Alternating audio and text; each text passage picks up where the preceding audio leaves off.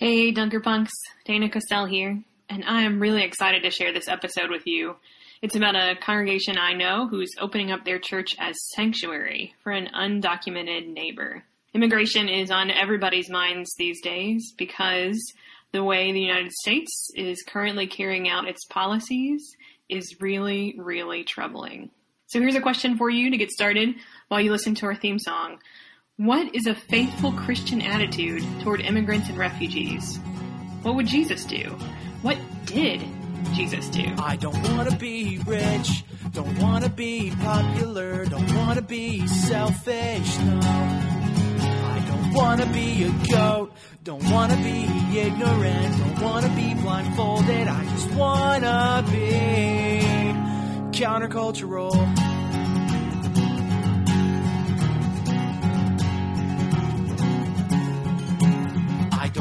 Be violent, don't wanna have a vendetta, don't wanna be vengeful, no. I don't wanna be a soldier, don't wanna be militaristic, don't wanna help that cycle, I just wanna be a countercultural pacifist.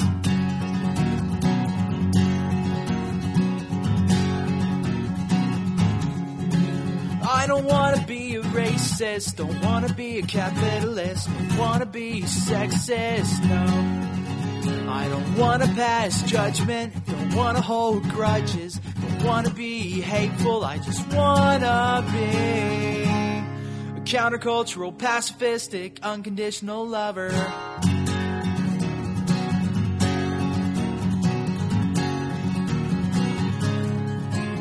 I don't wanna shop at Walmart, don't wanna grow Monsanto, don't wanna drink Coca-Cola, no. I don't wanna burn petrol, don't wanna eat perfect fruit, don't wanna feel guilty, I just wanna be a countercultural, pacifistic, unconditionally loving organic gardener. I wanna be authentic, I wanna be radical, I wanna be optimistic, honest, beautiful. I wanna be humble. I wanna be progressive. I wanna be open. An inspiration. I wanna be like John Wesley or Sarah Major or Anna Mow. I wanna be like Martin Luther or Martin Luther King Jr. Like Santa Claus, Johnny Appleseed, Dirk Berlin Gandhi. Alexander Mack, John Kline, George Fox, or Jesus Christ. But mostly, I just wanna be me.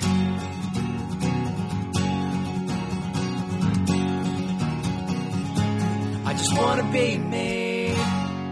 All right, y'all. This conversation is with several folks from the Umstead Park United Church of Christ, which is just down the road from me in Raleigh, North Carolina. Last year, that was 2017, their congregation decided to open up their building and their lives as sanctuary for an undocumented neighbor with an active deportation order. It is a risky move of faith with a long and ancient history You'll learn a little bit about sanctuary, which is a very old, even biblical concept. I have learned so much from these folks and from their work, and I hope that you will come away just as motivated as I am to be at work, both in speaking up alongside our most vulnerable neighbors and in sharing real, physical, material resources. So, thanks to all of you for being here and being willing to talk a little bit about uh, Sanctuary at Umstead Park, United Church of Christ. Would each of you do a little introduction just so we know who's here and who who's chatting? So I'm Bridget Flynn Spears. I am a member of the congregation. I'm actually now the moderator elect. Mm. um, we were all three members of the Sanctuary Task Force, and I do the training for the people who are here as sanctuary hosts, which I'm sure we'll talk about a little bit. Mm-hmm. Thanks. Hi, I'm Sarah Sidney, um, and I'm here with Sadie, my five month old. And um, I, like Bridget said, I was also on the Sanctuary Task Force and I've been a member of Umstead Park United Church of Christ since about March of 2017. And I'm Gary Sanders, and I'm the longtime member here among this group anyway. so I've, yeah. been, I've been a member about 11 or 12 years here. And uh, as Bridget said, we were all on the Sanctuary Task Force, and then from there I've become the volunteer coordinator. So I'm the one who schedules everyone to be here for their host shifts mm-hmm. 24 hours around the clock. Could one of you explain what is sanctuary? What does it mean that you're a sanctuary congregation? Thank you, Sadie. You want to take it? So uh, the the concept goes actually all the way back to the Old Testament, like the cities of refuge and people sort of fleeing when they were in trouble. Um, and then if you got to a place of refuge, then you could sort of have a, a respite from getting in whatever kind of trouble you were in. And then, sort of a little bit more modern in medieval times, you had a similar concept, and then the concept shifts to sanctuary as it starts to be inside churches. And so, here in the United States, there was an earlier movement in the 1980s where churches had um, undocumented people who were trying to get asylum in the United States and who had deportation orders stay in their churches for a brief amount of time. And since the current administration has um, dramatically upped the um, immigration enforcement efforts. We've had sort of a resurgence here. So basically, the concept is that as long as someone is inside the church walls, that the government won't come take them out. There's some exceptions to that under modern policy, but I think generally churches avoid taking people who might be exceptions. But once you're in sanctuary, then you have to stay put because if you leave, then the people who come in are under active deportation orders and so would be taken immediately back to wherever they came from. So what what made the congregation passionate and decide to enter into this work as a church? I, I think just in general, we, we've got a very socially active congregation and a lot of social activism causes that, that, that we've undertaken. There was some concern in terms of what we were getting into. Could anyone be arrested for, for us providing sanctuary? Um, there were some concerns about what would it cost the church, which it's cost us really nothing. In fact, we've, I think, taken in more contributions than what we've actually spent just from people that have heard about us. There was a little bit of reservation, but I think most folks felt like this was a good response to the 2016 elections where we could take a stand in, in a broader sense, but also helped an individual. Mm-hmm. So, so it's not just like we're out there marching somewhere. We're, we're actually physically helping one person from being deported and from tearing his family apart. Yeah, physically offering sanctuary to a brother Yes. in need. How long was the process of decision making for the congregation before Eliseo entered sanctuary? June mm-hmm. 20th was the 1st mm-hmm. coordinating council meeting, which our coordinating council is our official board or governing body. And that was 2017. 2017, Okay. yeah. So, so, so June 20th of last year, it was first discussed, and then the first dinner we had with Julie and Paul from Congregational UCC in Greensboro was was on July 9th, and that was a mm-hmm. group of about 15 of us, I think, went to went met them in, met them in Durham, and just ah. picked their brains and, and asked them a lot of questions. And then we met several times after that as a task force, and then and then on September 24th, the three months basically from the mm-hmm. time we first started discussing it was our congregational vote, mm-hmm. and, and that vote was 94.5 percent of the congregation voted in favor of moving forward. 94.5%. Mm-hmm. That's awesome. that was the, the exact uh, uh-huh. percentage. that, yeah. that rounds up to 95. Yeah, exactly. It does. It does. And and then, and then, and then two weeks later, we, we had some preparations to make here. We we used the space that was our our youth room, and so it took us some time to, to do that and make some preparations. And then we were matched with Eliseo. We, I think, I think Doug, our minister, pretty much knew who Eliseo was very soon after we we voted to uh, become a sanctuary congregation. But we weren't aware of who he was. We just knew there was a candidate because he was in, in private sanctuary at the time. It means he was living with a couple in Durham, and, and that and that that's very much illegal, and, and so we didn't want to out them or anything like that. Yeah. So then Eliseo Jimenez has been living here. After you guys went through the long process, when did he move in? October 9th, 9th. Okay. I think was Okay. 2017. Okay. And right now, while we're recording, it's the beginning of May in 2018. Um, so that's been that's been a while. Be, be No, seven, no, be seven, seven- months. seven months. Be Seven seven months, months yeah. this, this week. It was a shorter process getting ready to have someone in sanctuary than having him here will be. Yeah. So, I mean, I think one of the challenges and that we, that we had to kind of wrap our heads around is that when sanctuary uh, works the way that it's kind of the hope is that the person will be able to get through the legal process. There are multiple ways that a deportation order can be lifted or stayed or otherwise there's just a, a multitude of legal mechanisms that many of which are discretionary that sometimes work quickly and worked pretty quickly for the church in Greensboro, although they now have a second person in sanctuary. So they had relatively quick success with the woman that was living there when we first started talking to them. Um, and then once she was safely free to go home and stay here in the United States, then they found another person to live in the same space and they continued the process. So our work with Eliseo, I think, is not going to be as quick. And so, well, it clearly hasn't been as quick. He's been here longer than she was there. Mm-hmm. and really, there's no definite end in sight. This is one of the things, I mean, just connecting with you guys, I have been fascinated and infuriated to learn about how the immigration system works. I mean, legally, that someone can have an active deportation order even though their case has not been ruled upon. That they're two sub- separate systems. Has that have you guys learned things that you did not know in this whole process about systems? you can't see them, listeners, but they're all shaking their heads and sighing.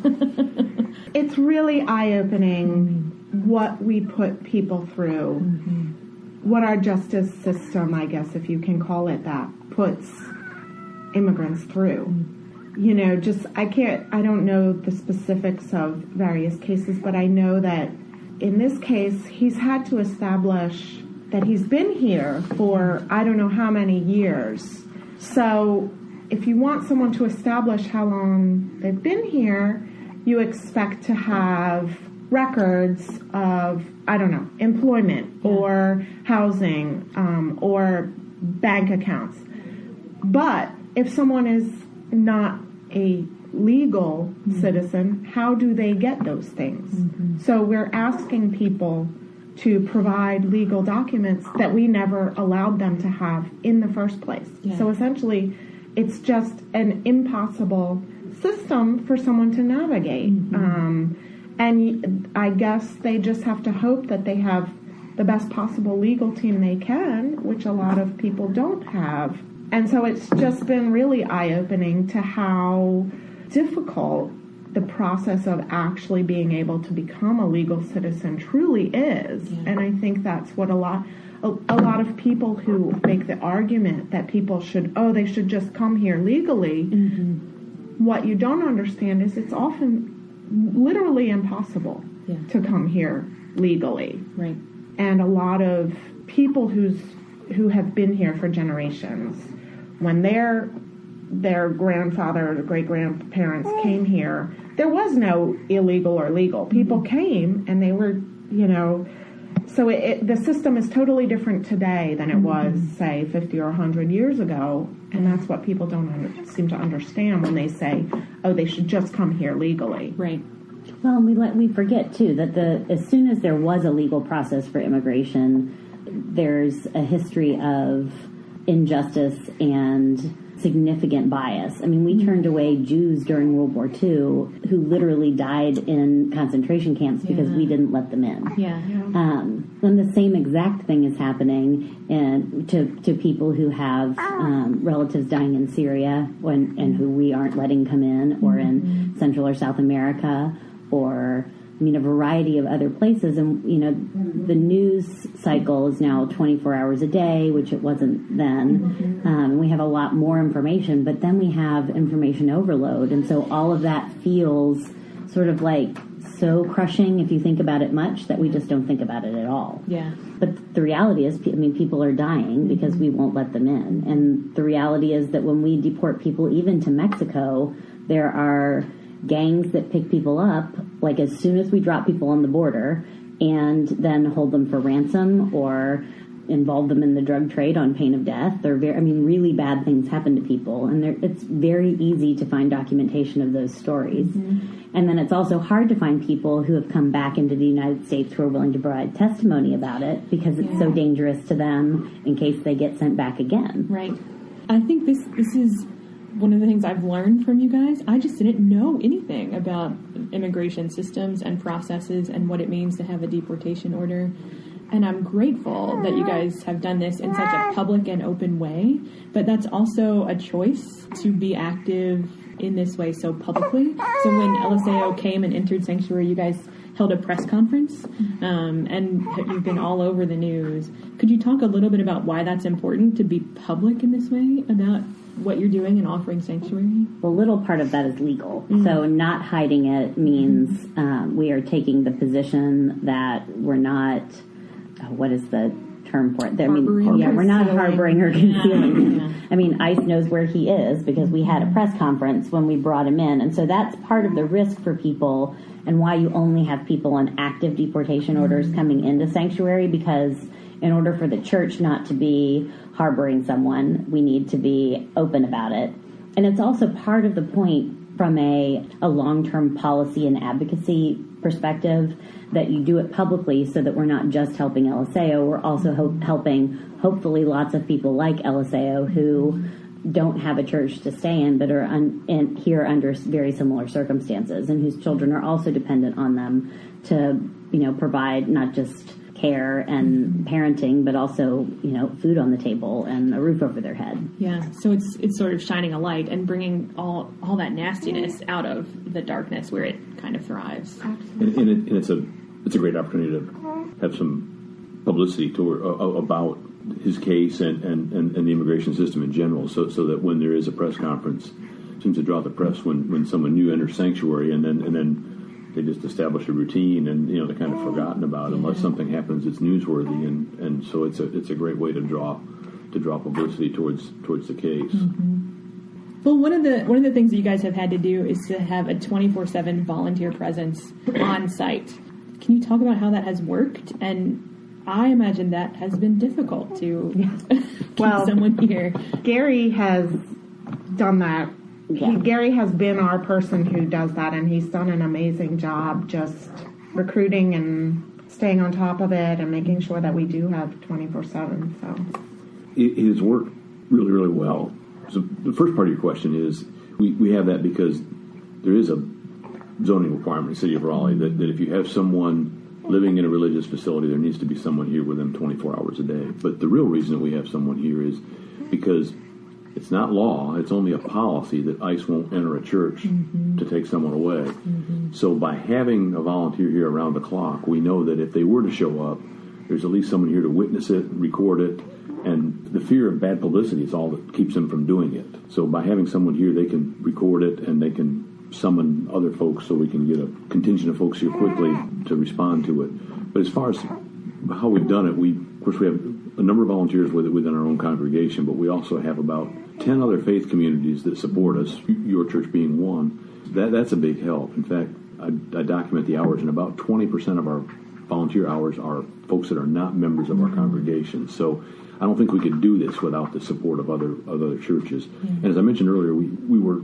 fortunate of the timing of those Sanctuary Matters workshops because that brought some publicity to us, and we got some folks who rarely volunteered to help there. Then, as the Christmas holidays drew near, one of the women who's very active in the Jewish community stepped forward and said, "We'd like to be able to help provide mm-hmm. folks for you for, for over the holidays."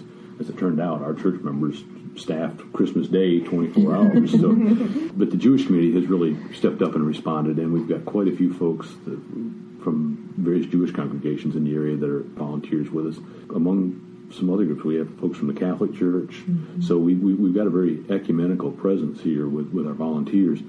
And we use a sign up genius, and it, it, it just seems to work. Folks monitor it, and um, I'll typically send out an email once a week Thursday or Friday because the weekends don't tend to fill up as quickly as the weekdays do, which kind of surprised me, but that's that's the way it's played out. And I'll just highlight when we've got vacancies and, and, and folks pretty much respond. And then if if that doesn't work, I've got a group of about 15 people, most of us that were on the Sanctuary Task Force are on that, as well as some other folks that either live nearby or work from home and have said, I can be there on fairly short notice. So if you need someone in the afternoon, let me know the day before or the morning of, and, and, I, and I can be there.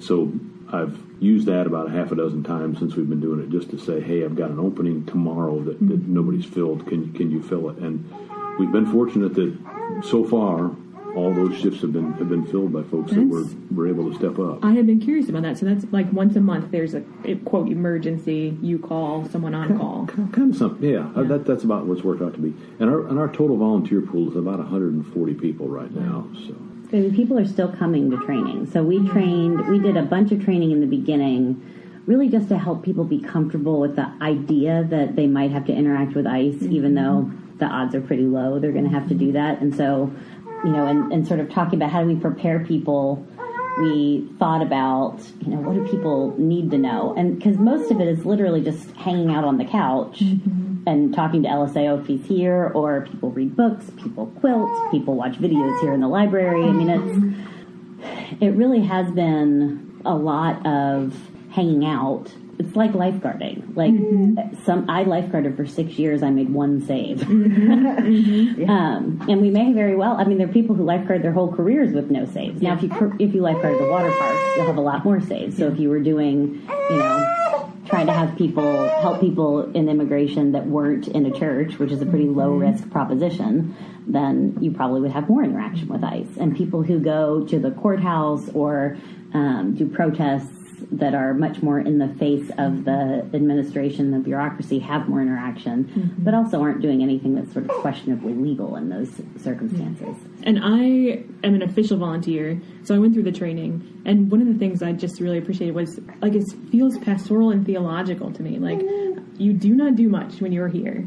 Like you're not super active, but it's very important that someone is here. And if something should happen, that you act as a witness. I mean, Bridget, in the training, you said your job is not to stop anything from happening. Right. Your job is to be here, to see what's going on, and maybe use some de escalation techniques. Right.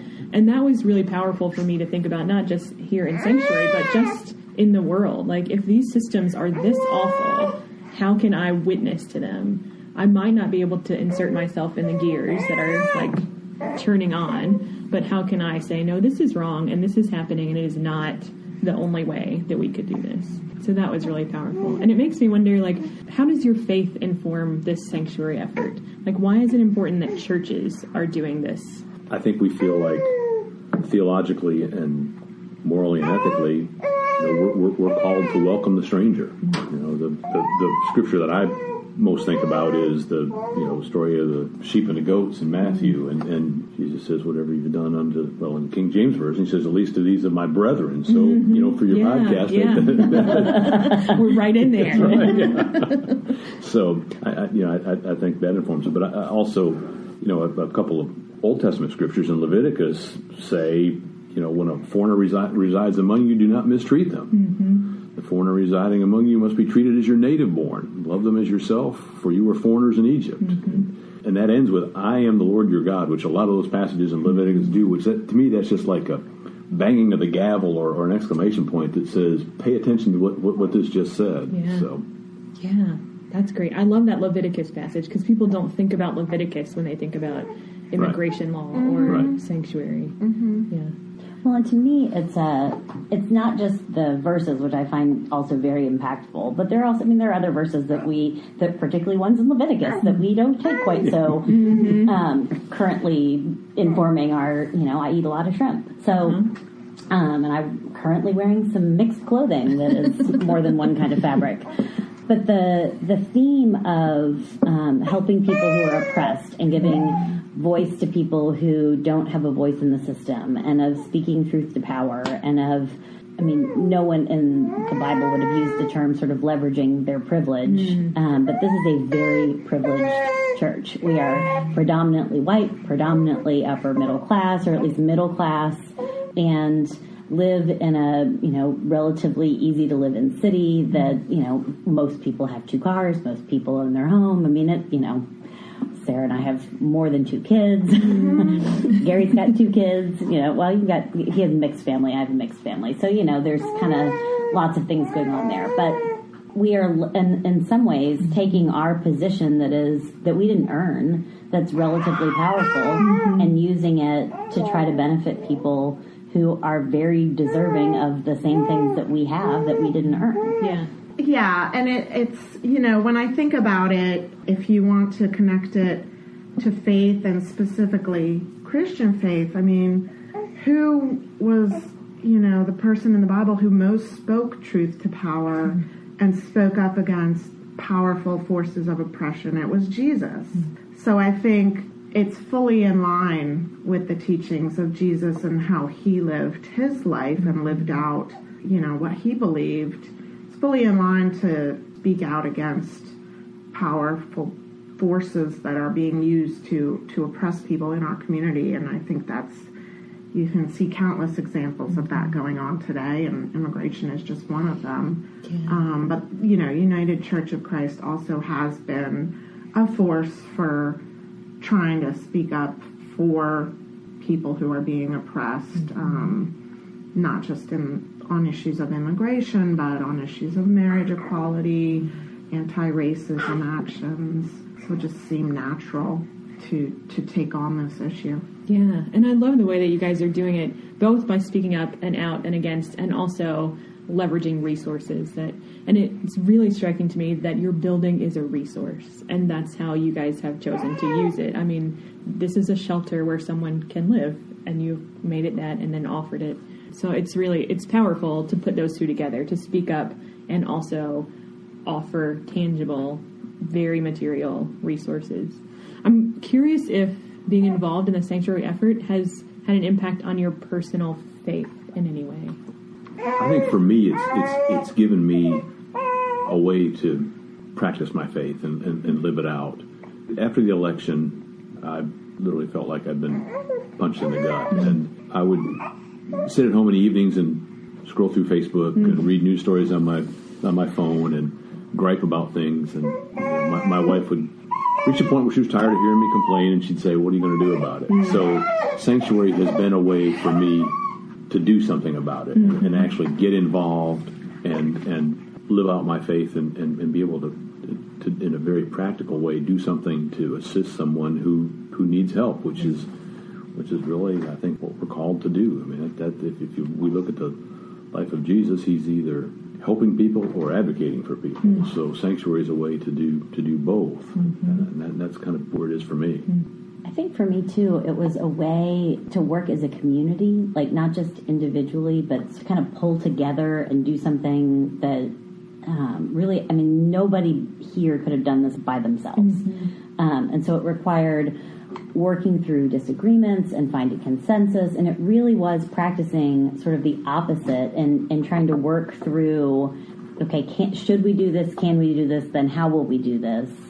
The exact kind of not quite bureaucracy, but the discussions and really finding ways to reach agreement with people that is completely lacking in mm-hmm. most areas of government. Mm-hmm. And so, I mean, this is a tiny, it's a tiny little community, really. It's a, you know, a few hundred people that, but it's governed by committees that, you know, report up into other committees mm-hmm. and then mm-hmm. have, you know, a, a council over it. And that, that's not unlike how American government works. And so to me, there was part of it that felt like, okay, the, at least we know that there's still some like some power in s- small pieces of democracy mm-hmm. that you know we can we can pull together and figure out how to work as a community in ways that benefit everybody and that lift people up instead mm-hmm. of boxing people out mm-hmm. while the kind of loudest voices on the news and otherwise were really working hard to to push people apart and further polarize people and then to box people out of you know if you aren't upper middle class and white then go back where you came from, mm-hmm. even if you're Native American and we're here long before the current administration's ancestors ever set foot in the country. Mm-hmm. That gets a little bit at, at, my next question, which is do you think that the sanctuary effort has had an impact on the congregation as a whole? Well, I, I, I think so. I, I, think it's given folks something to rally around. Mm-hmm. I'd be hard pressed to figure out who the five people were who voted against this when, we, when we mm. first brought it to the congregation, because I don't think that I don't think that we've had anybody leave the congregation over it, and I think it's given folks a chance to step up and do something, whether it's spend a few hours here as a host or spend an overnight shift or just bring a meal or do laundry for Eliseo. So, I mean, mm-hmm. there, there's there's ways that folks can help in, in, in, all kinds of areas, and you know, and I think we've we've probably all been part of a church where the bureaucracy gets caught up in looking out for what goes on within the four walls of the church and loses sight of what needs to happen outside and power struggles and, and all that kind of stuff. And I think one of the things, as, Bridget alluded to, was you know we had to work through some issues. There were some people who had reservations, and we you know we had to figure out how to how to talk to that, and we really did. I mean, we, we dealt with it head on at the presentation we did before we took the vote. We we kind of laid out the issues and said, here they are, here's what we know about them, here's why we think this is the right thing to do, and, and gave folks a chance to ask questions and, and engage, which is really what I wish that there was more of in, in political discourse in this country. You know, I, I, I think back to a sermon I heard years ago from Fred Craddock, who was a noted Disciples of Christ preacher, and he said something to the effect of, "So you're doing church work, but are you doing the work of the church?" And so often, church work means committee meetings and figuring out budgets and things that don't have anything to do with folks on the outside. Not that church budgets are a bad thing, because we need to we need to pay folks, we need to pay for the building, but a lot of churches uh, can lose sight of what their real mission is supposed to be. And I, I think this gave us something to focus on where, where we're focused outside the four walls of this church and, and especially on the life of one, one individual and his family and how we can keep them together and do something positive in the world. Mm-hmm. That's folks from my congregation have also been grateful that you have focused outside and invited other people to be a part of it too. One woman just said to me yesterday she was really grateful for the, what she called the cross pollination of denominations. Mm-hmm. She, I think she got a Sunday school class idea the last time she was here, and she was very excited to be connected with the UCC. But I really I love that that that this is a real way to focus outside the walls and to be active. And we've done a couple different fellowship events, you know, potluck dinners in the evening. One one kind of early early on after we started, and then one just a, just a couple weeks ago.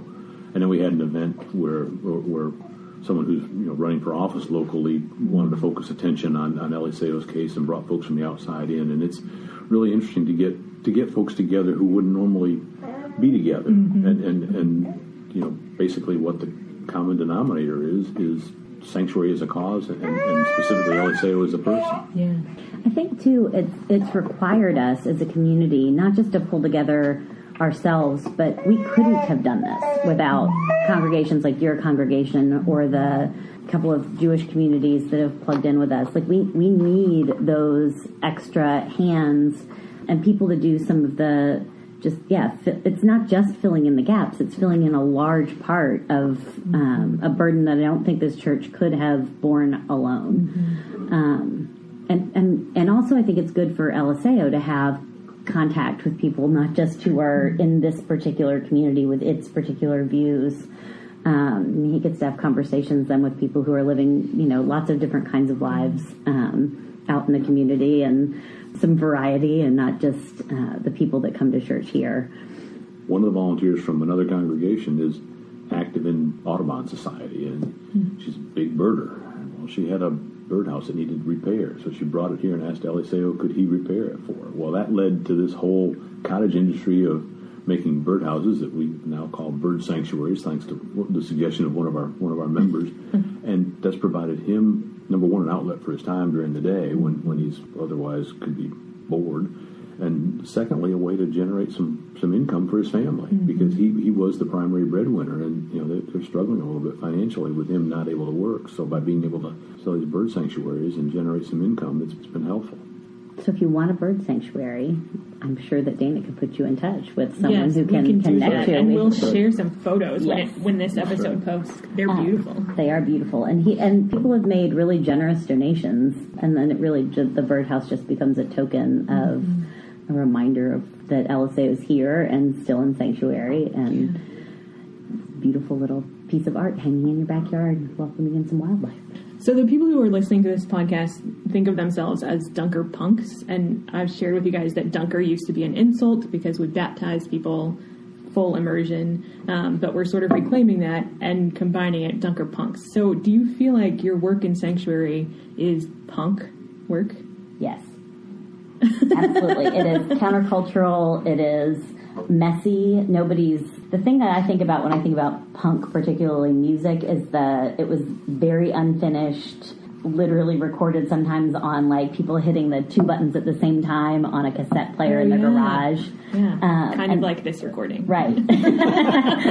Way less fancy than this recording, and no one was editing it. And I mean, it was, and it was on the edge. It prides itself on being on the edge. And so I think that concept of rebelling against, um, but also for something is really something that I think this whole concept really resonates with.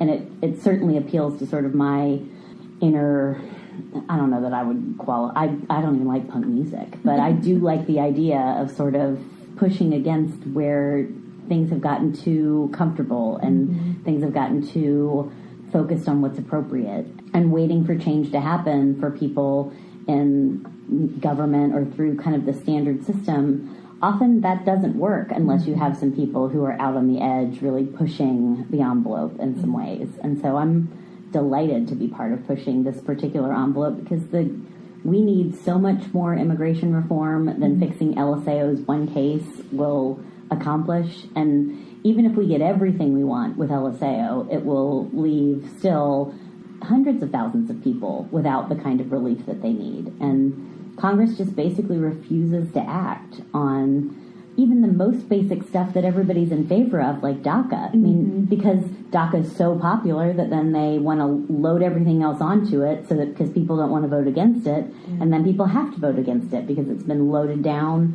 with a bunch of complete junk that nobody will vote for. I mean, it is a really broken system, mm-hmm. and we're just fixing a tiny part of it if we're successful here. And if we're not successful here, then we'll still be drawing a lot of attention to a part of it, that a little piece of the system that for Eliseo and Gabriella, um, his wife, and their two, their two kids who are American citizens mm-hmm. um, who've never lived in Mexico and who have as much right to all of the appropriate citizenship rights that all of the rest of us have. And, you know, I frankly think Eliseo and Gabriella should have those rights too. We need to figure out a way to let people in legally, mm-hmm. or at least figure out how to let them provide for their kids one of the questions that was raised during our discernment process was, and, and, I think it was raised by someone who felt like this was going to be on the edge and maybe controversial, and said, "Well, what if what if people leave the church if we do mm-hmm. this?" And I thought one of the very interesting things was our, our minister Doug Long countered with, "What if we don't do this? How many people would leave the church then?" Mm-hmm. And I really think that we probably would have lost more people. I, I, know we would have lost more people by not doing it, including possibly Doug. yeah, because, because I don't I don't think we've I don't think we've lost anybody for having done it and I do think we would have lost lost some folks because they would have said, "Well, this church talks a good game, but the, you know, when it comes time to comes time to walk the walk, they're yeah. not." So I, yeah. I, think it's a chance to to walk the walk of what we're what we're talking about. Well, that's I mean, the statistic about North Carolina has the most active sanctuary congregations of any other state, but that number is six. Yes. Right? Can you yes. share what you said about those numbers? Yeah. So so there's a statistic that's tossed around a lot that says there are a thousand congregations that, that are sanctuary congregations across the country. Well, that doesn't mean there's a thousand congregations that have someone in sanctuary. That means there are a thousand congregations like yours that are that are that have either taken a vote to say they, they will support sanctuary or or they are supporting another congregation like ours. So while we have we're, we're, one congregation with someone in sanctuary. There's about ten or eleven other faith communities that are, that are supporting us. So they, they would they would fall into that category of a thousand. But when you get down to the to the brass tacks, there are 40 individuals in sanctuary nationwide right now, and 6 of those are here in North Carolina. And I've got mixed emotions about that. I'm, I'm proud of the fact that here in North Carolina we're, we're, we're taking the lead, but at the same time, I'm, I'm ashamed and embarrassed that we even need to be having the conversation to consider offering sanctuary mm-hmm. because of the political climate in this country and because, as Bridget alluded to, that we can't get any kind of legislation passed to deal with the problem that is right there and everybody knows it and needs to be dealt with. I keep coming back to the um, Bridget. You said punk is unfinished, mm-hmm. and so that it really you all don't know how long you'll be offering sanctuary because Eliseo's case is not. I mean, there's just no way to predict how long that will take. Um, and so you, your congregation has made the commitment up front that as long as it takes, that's how long it takes.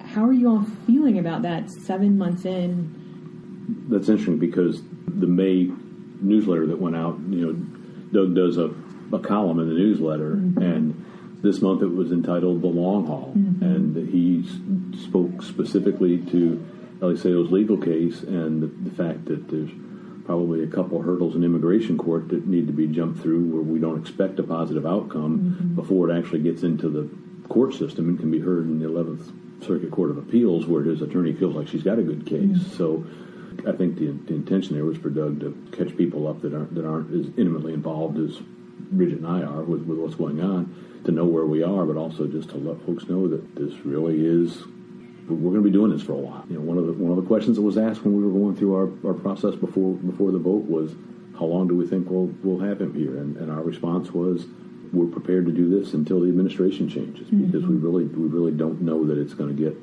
any better.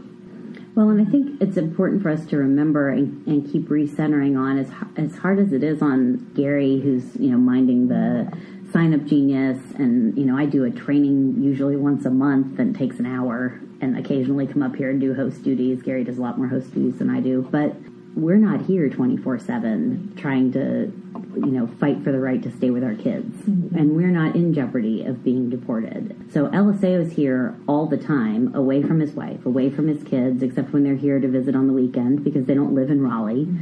I mean, he, the long haul for him is a lot harder and a lot more just painful. And I mean, I can't imagine trying like hanging out in what used to be some church's youth room and showering in. Um, and we already had a shower, but it's in like the like basically locker room mm-hmm. space that the building just happens to have. And I mean, sharing a big giant kitchen with a whole church. Like that's none of that is something any of us would want to sign up for. And he's doing it because he's committed to staying with his kids. Mm-hmm. And I think about my kids and what I would do to not be separated from them. And I would absolutely do what he's doing, but it's mm-hmm. costing him far more than it's costing us.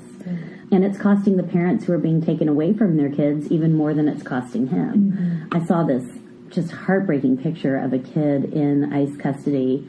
Uh, I think it was a Central American kid who had been separated from his parents, and the picture was particularly stark because he was fully caged in with like chain link fence, but like because that's part of how they're separating people and processing because none of these are dangerous criminals. So you can actually separate them and contain them with chain link, which wouldn't work if they were actual dangerous criminals. But it was just this maybe 10 year old kid standing totally by himself staring at this screen, it must have been a TV or I don't know, with an armed guard on the other side of the chain link fence. And he'd been separated from his family as soon as he crossed the border. Mm-hmm. And that, I mean, that's just wrong. Mm-hmm. I mean, that's just wrong. Mm-hmm. And we shouldn't be doing that. And we shouldn't be separating El- Eliseo from his kids. I think however long it takes, and as long as he can stand it, we're going to stand with and for him. And if he can't stand it anymore and somebody else wants to come stay in his space, I think I certainly would advocate for taking somebody else until times change and people don't need sanctuary anymore. Mm-hmm. I also think in our congregation that one of the biggest things that's changed is if we took that vote again, I think that 5% would be gone. Mm-hmm. I don't think you'd mm-hmm. have anybody that voted against it now that we've been doing it for a while. Even now that we know that it could take, I mean, I think in the beginning we all thought, oh, this will probably be over like it was in Greensboro in a few months, and that's mm-hmm. clearly not going to be the case. Mm-hmm. And I think people would still vote for it, despite the fact that that was one of the things that hung us up in the beginning a little bit. What else is important for people to know? You can do this. This is not that hard. And if your church doesn't have a kitchen and doesn't have a bathroom, you can do it with a microwave and a hot plate and you can put in a shower. Mm-hmm. Like you have an existing bathroom. Knock out one of your stalls and put in a shower. This is not that hard.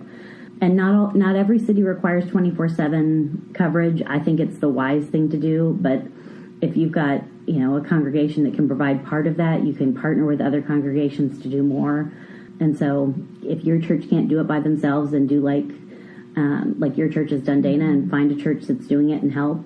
And then if you reach critical mass of enough volunteers, then maybe you find, you know, oh, we'll peel off five churches worth of volunteers and go build something on the back of your building or build something on the back of somebody else's building. And I think that if more churches would do what we're doing and we had more than 40 people in sanctuary, that it would be making a bigger impact. And not just on the individuals, but on the system in general.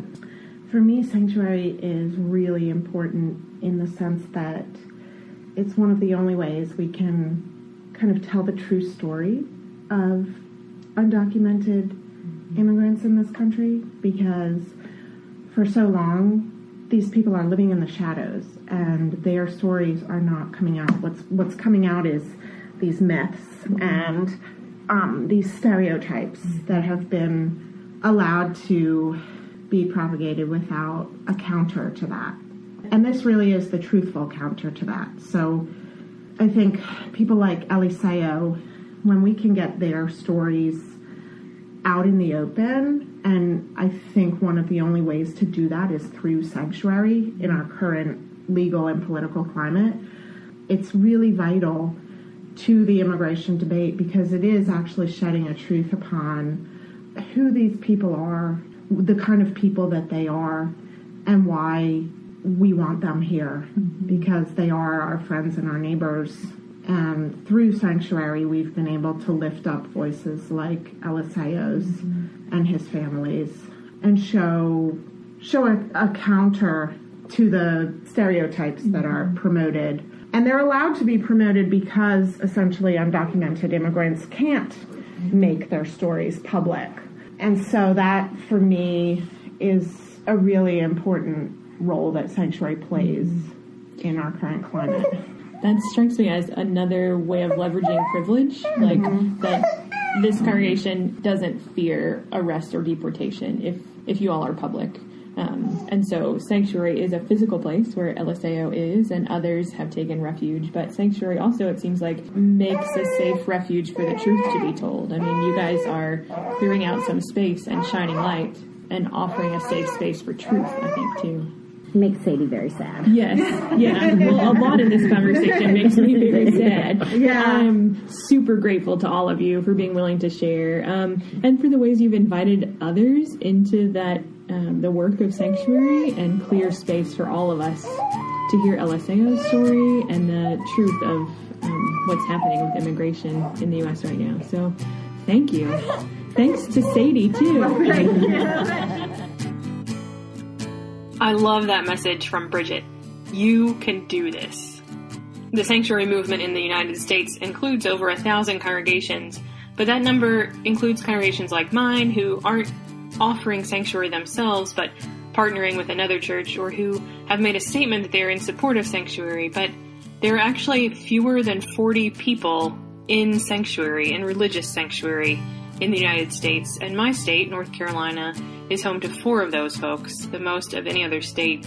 And I don't know about you, but 40 people who are finding sanctuary in churches sounds to me like a very small number, especially when I've recently learned that there are over 11,000 children in United States detention centers because they've crossed a border. These days, listening to the news, especially the national news like that, is deeply disturbing. I have been praying and calling my representatives and trying really hard to listen for what God is calling me and my church to do in order to be places of refuge and people of justice and followers of Jesus, even as our official federal policies are arresting, separating, prosecuting, imprisoning, and killing people for crossing our border. The folks at Umstead Park are doing something about it, and their message is that we can do it too. Gary quoted Leviticus 19 in our conversation.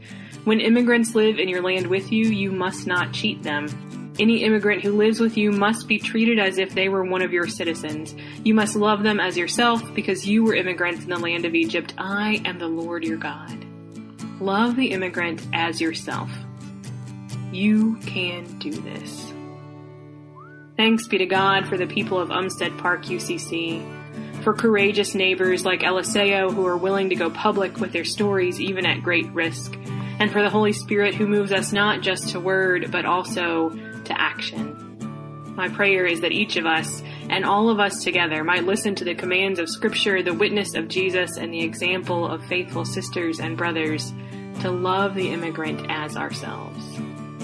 Dunker Punks podcast is produced by a movement of people who are committed to following in the peaceful, simple, communal, and radical way of Jesus. If you want to get more involved with the podcast, there is a whole host of ways you can do that. You can subscribe to the podcast. You can share one of our episodes on social media. You can recommend the podcast to a friend. And we're also hiring a paid intern in the next couple of weeks, so apply now at arlingtoncob.org slash DPP. And if you are going to be at the Church of the Brethren National Youth Conference in Colorado later this month, we're looking for some regular listeners to join us on a workshop panel. If you're up for that, you can email dpp at arlingtoncob.org. Peace be with you, Dunker Punks. Until next time.